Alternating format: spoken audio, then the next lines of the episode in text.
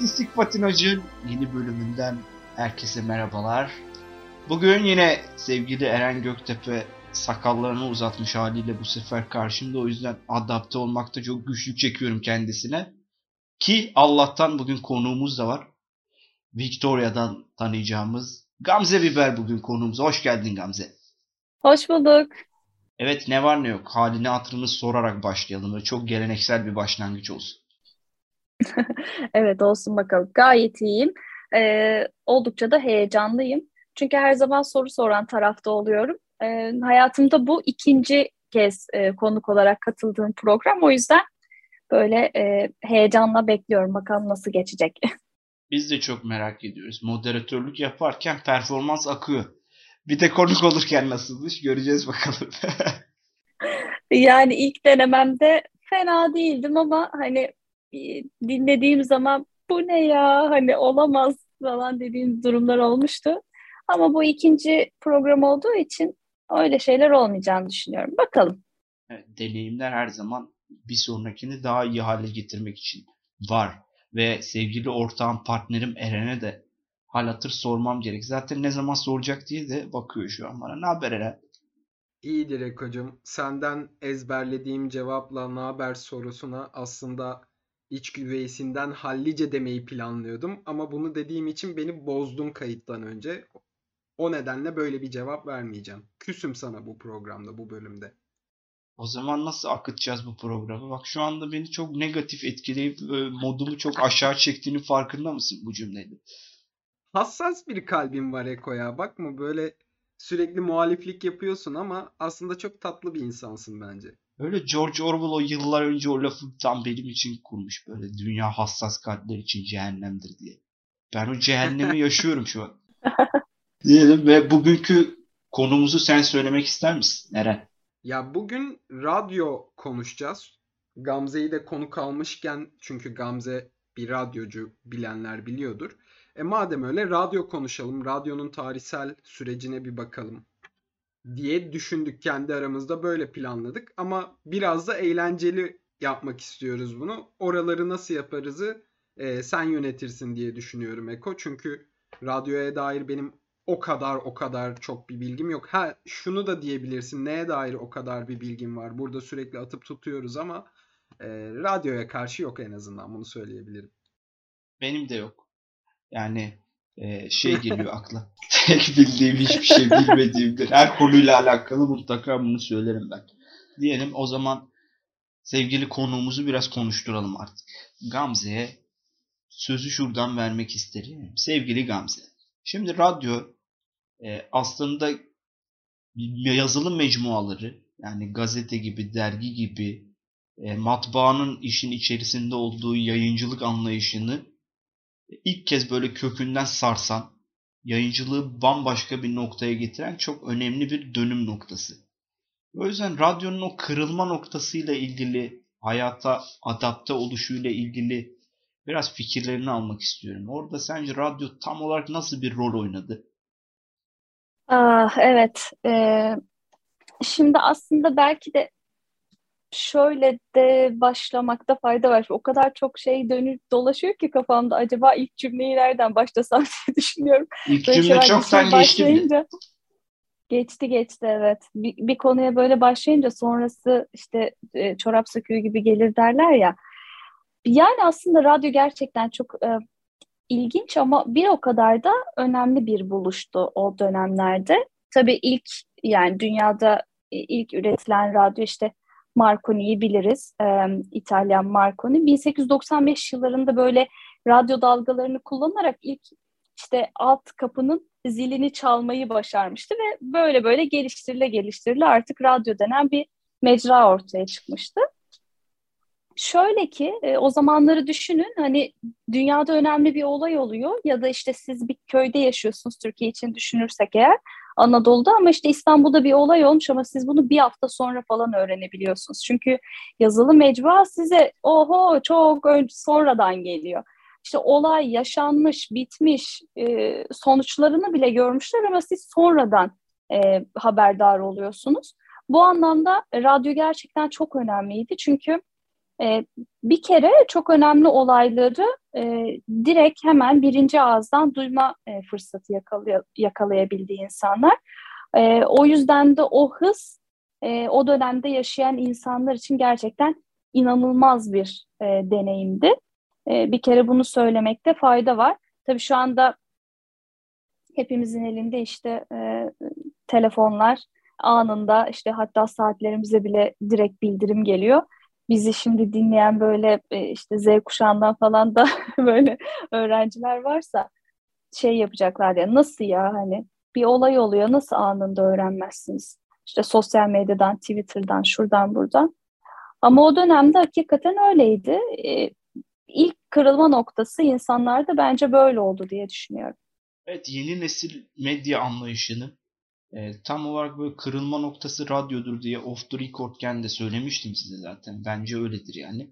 Peki bunu bir zincirleme olarak düşünmek gerekir mi? İkinize de soruyorum bunu. Yani e, hani şu an günümüzde artık internet gibi bir gerçek var. Habercilik çok hızlı bir şekilde yayılıyor bu sayede.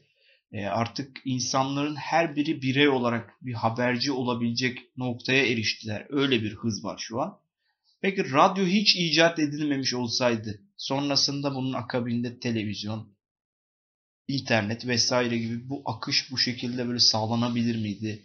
Mesela orada benim soru işaretim var. Önce Gamze cevaplasın konuğumuz sonuçta. Böyle sorarım. Teşekkür ederim Eren. Evet.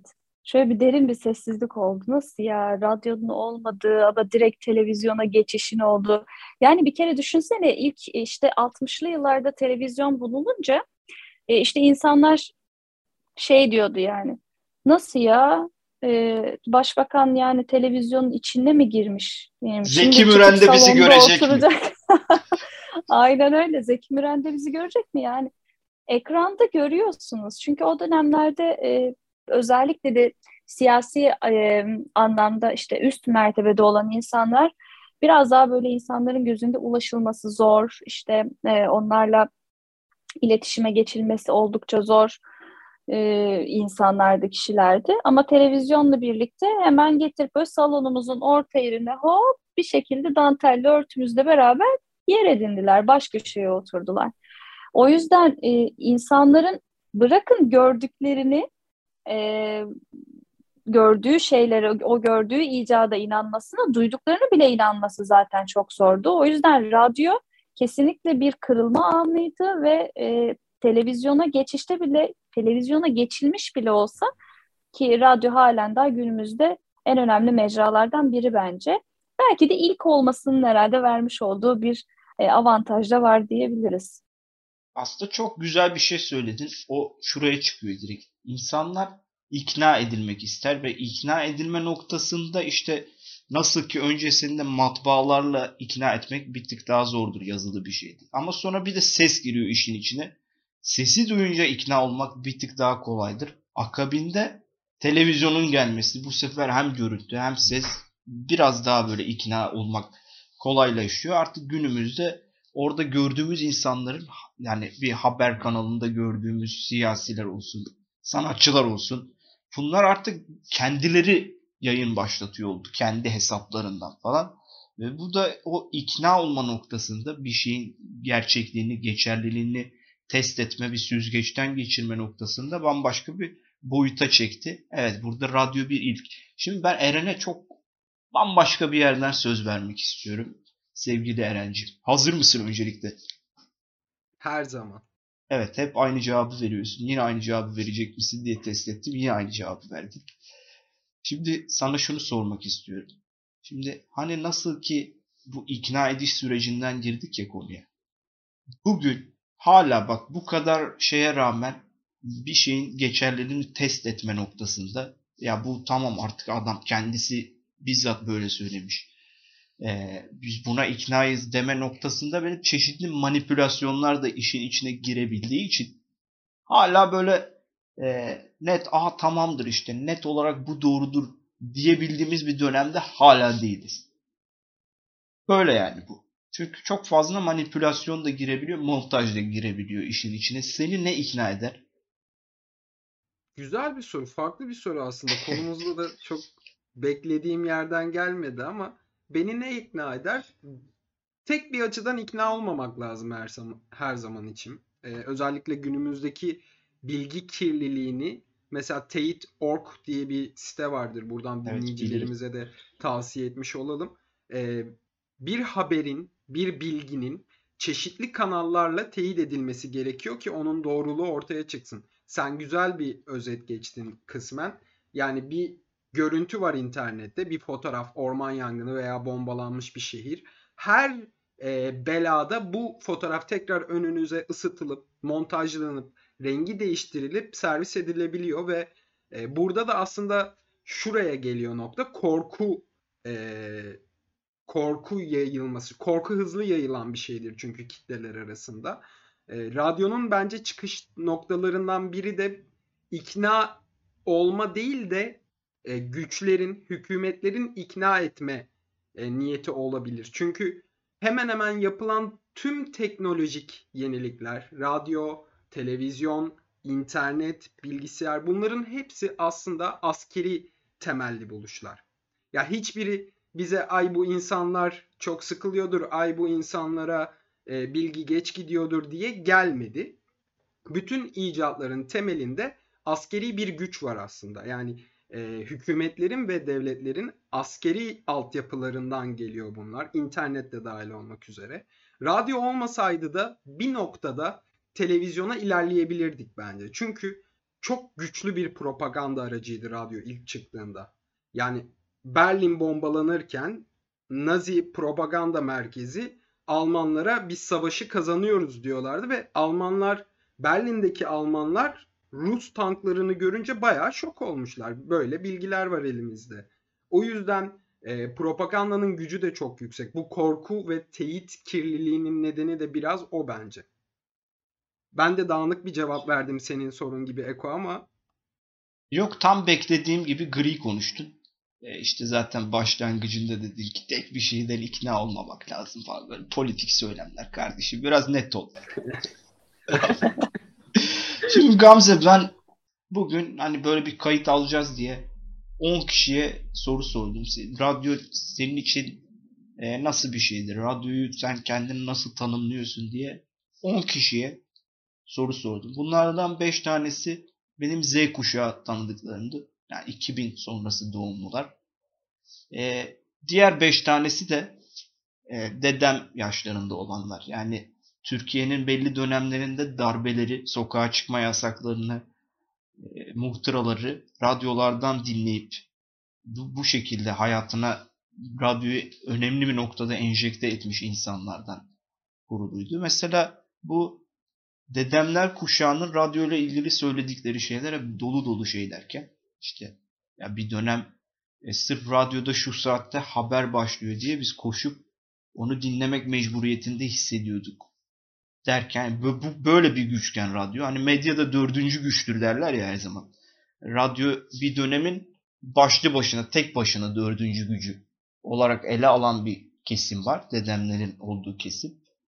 Bir de bu e, X pardon Z kuşağı değil mi? Z kuşağıydı. Karıştırdım. Çok üst üste konuşunca böyle kavramlar karışabiliyor. Sorry. Z kuşağındakiler de bana şöyle karşılık verdiler. Ne radyosu ya? Radyo mu kaldı falan. Zaten bir tanesi dedi ki zaten arabada giderken de bizim müzik açmıyorsun, radyo açıyorsun falan. ya burada bu hızlı bir geçiş. Aslında baktığın zaman çok uzun yıllar değil. Aralarında bir 50-60 yıl var ama çok hızlı bir geçiş bu. Bir kuşağın böyle deyip bir kuşağın radyo ne ya falan buraya kadar indirgemesi durumu çok hızlı bir geçiş.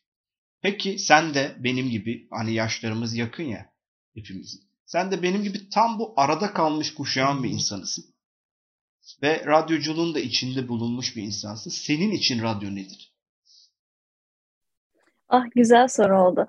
Ee, şimdi şöyle Z kuşağının şey Z bak benim de karıştı Z kuşağıydı değil mi? Evet. Bizler Y kuşağı. Vallahi senin sayende benim de kafam karıştı. Şimdi şöyle aslında işte e, Z kuşağının böyle düşünmesi çok doğal. Çünkü özellikle son 20 yılda zaten çok fazla bir değişim yaşandı bu e, hayatımıza giren e, yeni dönemde diyeyim. E, yeni mecralarla birlikte. Çünkü onlar internet çocuğu. E, o yüzden her şey ellerinin altında. E, her şeye çok rahatlıkla, kolaylıkla ulaşabiliyorlar. Ama dedelerimizi düşündüğünde yani işte az önce haberden bahsettin. Evet haberler belli bir saatte veriliyordu ve o dönemde özellikle tabii ki Türkiye çok e, karmaşık bir e, yapıda olduğu için insanlar sürekli e, ne oldu işte e, acaba süreç nasıl ilerleyecek bundan sonra ne olacak diye haber alma ihtiyacı hissediyordu. Bu yüzden de belirli saatlerde hemen radyonun başına geliyordu ama o dönemlerde düşünsenize insanların aslında bir araya gelme, toplanma alanları, insanların e, belki de sadece iki dakika dinledikleri bir e, radyo yayınından sonra konuyu uzun uzun konuştukları, tartıştıkları, herkesin kendi fikrini söyledikleri bir ortam oluşuyordu. Sadece aslında o dönemdeki radyoya haber olarak bakmamak lazım. İşte e, örneğin radyo tiyatroları vardı. Yani insanlar radyo tiyatrolarını dinleyerek e, hayal ediyorlardı tiyatronun ne demek olduğunu. Belki de e, çoğu kişi e, tiyatro nedir onu bile bilmiyorken aslında radyo sayesinde e, böyle bir hazla ulaşmıştı. O yüzden insanların böyle iki farklı e, türde düşünmeleri normal. Bana kalırsa şöyle ki ben e, iletişim lisesi mezunuyum. İletişim lisesinde e, e, ilk kez işte bir röportaj yapmaya gittiğimde ee, işte Olay TV, Olay FM'de o dönemlerde radyo programı yapan Mahmut Uçakcan abim var. Mesela hala görüşürüz, e, hala radyo programı yapıyor. Ben onun yanına işte röportaja gitmiştim ve o da e, hiç e, beklemediğim bir anda e, çok şaşırmıştım ama beni canlı yayın radyo e, e suna konuk etmişti.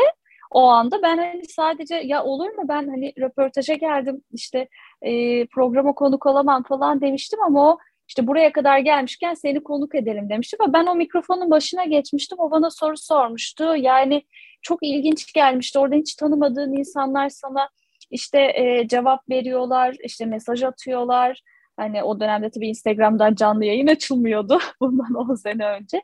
Gerçekten inanılmaz bir hazdı. Yani e, radyonun insanlar üzerinde ben öyle bir etkisi olduğunu düşünüyorum. Belki de biz hani e, biraz hem dinleyici tarafında hem de program yapan tarafında olan kişiler olduğumuz için her iki taraftan da görebiliyoruz. Radyo aslında e, benim için yani bu medyaya adım atma e, dönemine denk gelmişti. E, ilk kez böyle insanlara sesinizi duyurabildiğiniz, e, ilk kez e, bir şey söylediğinizde hani dinlenir e, olmanın işte ne demek olduğunun hazına varabildiğiniz bir ortamdı. E, şu anda belki de işte biz aynı e, bizim yaptığımız gibi podcastlerle biraz yeri doldurulmaya çalışılıyor gibi dursa da bence hiçbir zaman e, yerinin eskiyeceğini düşünmüyorum. E, her zaman bir şekilde var olacağını düşünüyorum. Çünkü ilk televizyon çıktığında da işte tamam radyo bitti artık denilmişti. Sonra internet geldi. Aa tamam televizyon da bitecek artık denilmişti. Ama hala da her ikisi de devam ediyor. E, radyonun benim nezdimde öyle bir e, yeri var. Unutulmaz da bir an yaşadığım için belki de bilmiyorum. E, ayrıca günümüzde bir şeyleri izlemek yerine e, aslında dinlemek benim için çok daha keyif veriyor. Çünkü hayal dünyamı geliştiriyor aslında. Hatta bugün yaşadığım bir e, olayı anlatayım. Şimdi biraz da uzun konuştum. Size hiç laf kalmadı. Görüyor musun? Konu olunca daha fazla konuşuluyor. Şöyle bir durum oldu. Az önce dedin ya işte Z kuşağı diyor hani arabada giderken bile dinlemiyoruz diye. Ben e, son birkaç gündür araba arabada giderken işte işe giderken şey dinliyorum. Süper FM Doğan canlı yayında. E, onu e, dinliyorum. Hiç denk geldiniz mi bilmiyorum. Şimdi adamın sesi bana o kadar kalın geldi ki böyle hayalimde adam işte 40-45 yaşlarında kel falan hani öyle birini hayal ediyorum kafamda. Sonra neyse muhabbet çok güzel gidiyordu bugün. E, Instagram'dan da canlı yayın yapıyormuş aynı zamanda. İş yerine vardım e, ama hani merak ettim de adamı. İşte dinlemek de istiyorum. Telefonumdan bağlandım Instagram'a. Bir de gördüm ki nasıl ya dedim. Çocuk bizle aynı yaştaymış. Bu ses bundan nasıl çıkıyor dedim böyle. Ya inanamadım gerçekten. O kadar şok oldum ki. Böyle sonra bakınca dedim ki yani radyoda işte böyle şeyler yapabiliyorsunuz. Bazen dedim keşke bakmasa mıydım acaba? Hayalimde falan mı kalsaydı dedim. Halen daha böyle çocuk Instagram'dan konuşuyor. Onunla ses tonunu bağdaştıramıyorum. Hani arkasından başka biri playback yapıyormuş gibi falan geliyor. Böyle de ilginç anlar oluyordu. Bu da öyle bir anıydı. Anlatayım dedim. Çok iyi yaptın. Bununla ilgili ben bir tane makaleye denk gelmiştim. O makalede de şunu şunun üzerine kurmuşlardı makaleyi.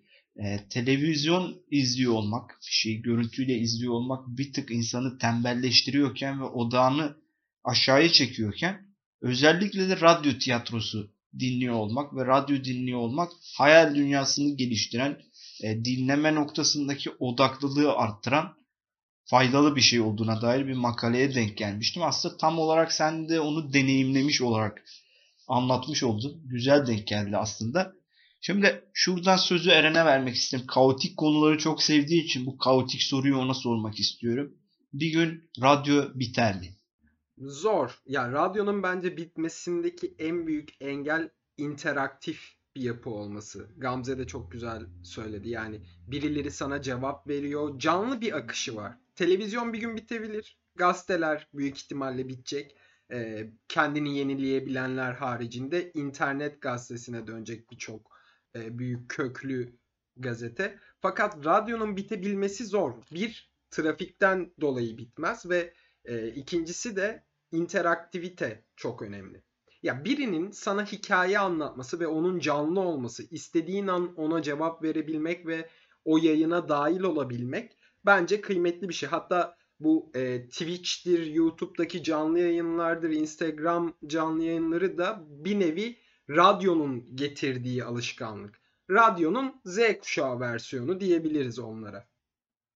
Ama radyonun biteceğini sanmıyorum ya. Özellikle e, büyük telif sıkıntıları yüzünden e, benim gibi müzik dinlemeyi sevenlerin sevdiği müzik türünün kanallarını dinlemeye devam edeceğini düşünüyorum. Çünkü biz podcast'te müzik yayınlayamıyoruz teliflerden dolayı veya YouTube canlı yayınında, Twitch canlı yayınında e, müzik yayınlayamıyorsun. Bu telif konusunu mutlaka bir gün konuşalım. Eko ben çok sinirliyim telif konusunda. Bu da ayrı bir şeyimiz olsun, parantezimiz olsun. Biraz böyle bir gerginleştirdin beni bunu konuşalım. Çok sinirliyim derken konuşalım tabii ki ayıp ediyorsun. Şimdi e, biraz soruları artık şahsileştirmeye böyle başlayacağım. Ben önce kendim size soracağım şeyi önce kendim söyleyeyim. Ben hayatımın belli bir döneminde akşam yanlış hatırlamıyorsam onda Alem FM'de e, Zekirdek'ti programın adı. Yanlış Aa, hatırlıyor olabilirim. Evet. Hayatımın bir döneminde... Bütün lise hayatım boyunca dinledim. Evet onu Bütün dinliyordum. Benim aslında evet. radyo ile şeyim odur. Hani küçükken arabada gidersin radyo çalar falan. Onun haricinde düzenli olarak hani bir radyo programına e, böyle düzenli olarak dinlemeye başladığım ilk örnek odur. Hayatımın belli bir dönemi onu dinleyerek geçmiştir. İyi de hissettiriyordu bana açıkçası. Şimdi sizinkileri soracağım. Sizin hayatınızda böyle dönemler var mı? Evet Gamze. Gamze lütfen. Teşekkür ederim. Var tabii ki Zekirdek. İyi hatırlattın. Zekirdek benim e, tüm lise hayatım boyunca e, dinlediğim programdı. Gerçekten bütün gece boyunca inanılmaz derecede arkadaşlarla işte dinleyip farklı farklı yerlerde sonra işte mesajlaşıp gülmekten böyle uyuyamadığım yerlere yattığım falan bir programdı. Az önce bahsettiğimiz konu da aslında ona çok net bir örnek oldu. Çok iyi bir yere değindi e, hani hayal ediyorsunuz. Yani insanlara orada Zeki bir şeyler yaptırıyor ve sen onu hayal ediyorsun. Hiç görmediğin, sadece sesini duyduğun insanların yaptığı şeylere gülüyorsun. Ve buna gerçekten e, dinleyiciye geçirebiliyordu yani. O çok önemliydi. E, o yüzden o güzeldi. Bir de ben Geveze, e, bilmiyorum onu dinliyordum. Hala dinliyorum arada sırada. Başka ne dinliyorum? Sivrisineği dinliyordum arada sırada ama son ben zamanlarda... Ben de denk gelirdim bazen. Evet. Son zamanlarda herhalde e, artık büyüdüğümden midir nedir bilmiyorum. O sivrisineğin sesi beni böyle bir şey yapıyor artık yani bilmiyorum. Başım falan ağrıyor nedense. Bir değiştirse iyi olabilir diye düşünüyorum. Ee, bilmiyorum yani o yüzden şu anlık bunlar geldi aklıma. Sivrisineğe de taşı attın ya helal olsun. Attım ya. Direkt podcast'i şey yapın. Gelin bakalım siz. Evet sevgili Eren. Şimdi sendeyiz. Ya ben şeyi dinliyordum. Rock FM vardı bir ara. Sonra kapandı galiba. Orada Metehan Mertçakır'ın Arka Koltuk programını dinliyordum. Bir de Mesut Sürer'in Rabarbası vardı. Onu çok severdim. Ee, onun dışında da pek radyo dinlemiyordum. Bir tek Rock FM dinliyorum. Aa şeyi de söyleyeyim bak. Unutsam çok üzülürdüm. Radyo Eksen'de e, Gülşah'ın programı var. Çok severek dinlerim onu. Bir de Kanat Akkaya ile birlikte Jack Talks yapıyorlar. O da nefis seridir. YouTube'da da var. E, dileyenler göz atabilir diyeyim. Evet en aktif Senin- radyo dinleyicisi sen misin. Buradan o anlaşılıyor. Ben miyim? Evet. Aramızda.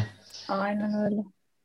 Ben de aksine radyo pek dinlemem diye başladım cümleye ama Daha ne sayacaksın Bizden daha çok dinlemişsin.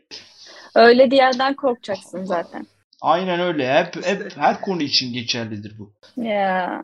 Ya. Bak hep şey derler. Mesela birine şarkı söyle dersin. Senin sesin iyidir. Ya ben söyleyemem ki. Kötü sesim. Diyen genelde sesi en iyi çıkan oluyor. Tam Aa, tersi benim ben ya. şarkı söyleyeyim diyen de böyle berbat çıkıyor böyle ses. Va- Valla bu arada ben de ben söyleyemem derim ama ve söyleyemem de bu arada. Yani yine de bu bu senin önermenden dolayı yarın kendi kendime müzik kayıtları almaya başlayacağım Eko'cum. Evet lütfen o kayıtları benimle paylaşma. Çünkü işkence Türkiye'de yasaklanalı çok oldu. Bana o işkenceyi yapma. evet sevgili arkadaşlar. e, son olarak eklemek istediğiniz e, bu konu üzerine şunu da söylesem iyi olur dediğiniz noktalar varsa lütfen buyurunuz. Gamze senden başlıyoruz tabii ki. Peki. Eee, şöyle aklıma ne geldi onu da söyleyeyim. Şimdi e, az önce Eren cevap verdiğinde soruya beynimde böyle bir e, yanmıştı. İşte radyonun geliştiricilerinden e, Amerikalı mucit e, The Forest'tı herhalde öyle hatırlıyorum adını. Bir sözü var radyoyu ilk böyle işte geliştirmeye başladıktan sonra şey diyor. Bir görünmez gök imparatorluğu keşfettim. Soyut ancak granit kadar sağlam e, diyor. Bu mesela ben e, bunu ilk okuduğum zaman gerçekten etkilenmiştim. O yüzden hani radyonun e, hiçbir zaman bitmeyeceğini düşünüyorum. E, çok sağlam bir şekilde devam edeceğini düşünüyorum. Yani elektromanyetik radyo dalgalarını sese çeviriyorsunuz ve hani 20. yüzyılda mucite düşündürdüklerine bakın yani gerçekten e, böyle çok ilginç gelmişti. Bir de şeyi biliyor musunuz? İstanbul'daki ilk radyo yayınını ve anonsunu biliyor musunuz? 6 Mayıs 1922'de e, yanılmıyorsam Eşref Şefik olması gerekiyor. Sirkeci'de Büyük Postane binasının Bodrum katından bir yayın yapılıyor İstanbul'da 6 Mayıs 1927 ilk radyo yayını ve o zamanlarda tabii e, ses dalgaları olmadığı için ve insanlarda radyolar yani e, olmadığı için e, böyle bir hoparlör yardımıyla işte binanın dışına e, sesler veriliyor. Ve ilk anons şöyle, e, bunu yapmak istiyorum. Hazırladım kendimi. Alo, alo, muhterem Sami'in. Burası İstanbul Telsiz Telefonu. Şimdi akşam neşriyatına başlıyoruz. İlk anons bu. Bu kadar söyleyeceklerim. Teşekkür ederim. Mükemmel. Buraya lütfen alkış efekti. Artık kim kurgulayacaksa bu bölümü. Mükemmel bir katkı. Şimdi Eren sendeyiz. Senin var mı son olarak eklemek istediğin bir şey? Ee, aslında yok ama şöyle bir şey ekleyebilirim. Ya Gamze ben bir sürü radyoya iş başvurusu yaptım. Hiçbiri beni işe almıyor. Neden balım ya? Aha Müge Anlı programına döndük şu an. Evet. Müge Anlı programı. Evet. Türkiye ve işte işsizlik falan diyormuşum. Medya sektörü böyle zaten. Yani e, boş ver radyocular almasın seni ya. Kendi radyonu kur. internet elinin altında. Ya Eren. Bu da bir Aldın mı cevabını? Aldım çok. Ama daha önce böyle bir gerçekten. fikirle karşılaştın mı? Karşılaştım. Ben şeyi beklerdim. Ya karşılaşmadım desene havalı bitsin işe işte ya. alayım Allah Allah. demesini beklerdim. Yarın gel ben seni işe alayım. Ah keşke ya. Öyle bir şey olsa kendimi işe alacağım ama işte kurmaya karar verirsen ama ortak olurum her türlü. Ben zaten olurum. Tabii. Çünkü zaten bugünlerden ben senin ortağınım zaten. Tabii ki ya. Tabii tabii. Aynen öyle. Yani aynı üniversite falan hani böyle devam. İyi gidiyor böyle. Hı hı. Yolumuzdayız derler yani. Kaba tabirle Şaka bir yana aynen. Şaka bir yana Eren o da çok ayrı bir konu ya gerçekten. Başka bir podcast'te yine bu konuyu bir konuşalım bence. Bence Olur, hepimizin olur, kanayan yarası yani. Herkesin söyleyecek çok ciddi cümleleri olacaktır diye düşünüyorum. Evet ve böylelikle Ya bu- artistik patinajın 11. bölümünü yaparken iki yeni bölüm kaydını da bu bölümün içerisinde oluşturmuş olduk. Kafalar zehir. Evet Eren'cim demin biraz lafını bölmüş oldum özür dilerim. Evet evet böldün. Canın sağ olsun. Allah medya sektörünün belasını versin diyorum ben de son söz olarak. Ee, buradan bütün beni işe almayan herkes batar inşallah diyorum. O zaman Türkiye'de bütün medya sektörünü batırdın kardeşim sen şu an hiçbiri kalmadı. E öyle hocam. Ya zaten radyo radyo icat edildi, gazeteler ölecek, televizyon icat edildi, radyo ölecek, internet geldi, hepsi ölecek. E ölsünler madem. En son bir baktık Eren öldü. E, Eren de ölecek. O da bir gerçek. O da tartışılmaz bir gerçek. Ben de bazen şaşırıyorum. Bu güzellik nasıl yok olabilir diye ama hepimiz öleceğiz Eko'cum. Evet. O güzelliğin 5 para etmez. 10 para mıydı? Güzelliğin 10 para etmez falan. Çünkü öleceğiz. Diyelim ve ölmezsek bir sonraki bölümde görüşmek üzere. Ağzınıza sağlık arkadaşlar. Ee, bu dakikaya kadar dinleyen herkese teşekkürler. Görüşmek üzere ilerleyen bölümlerde. Bay bay.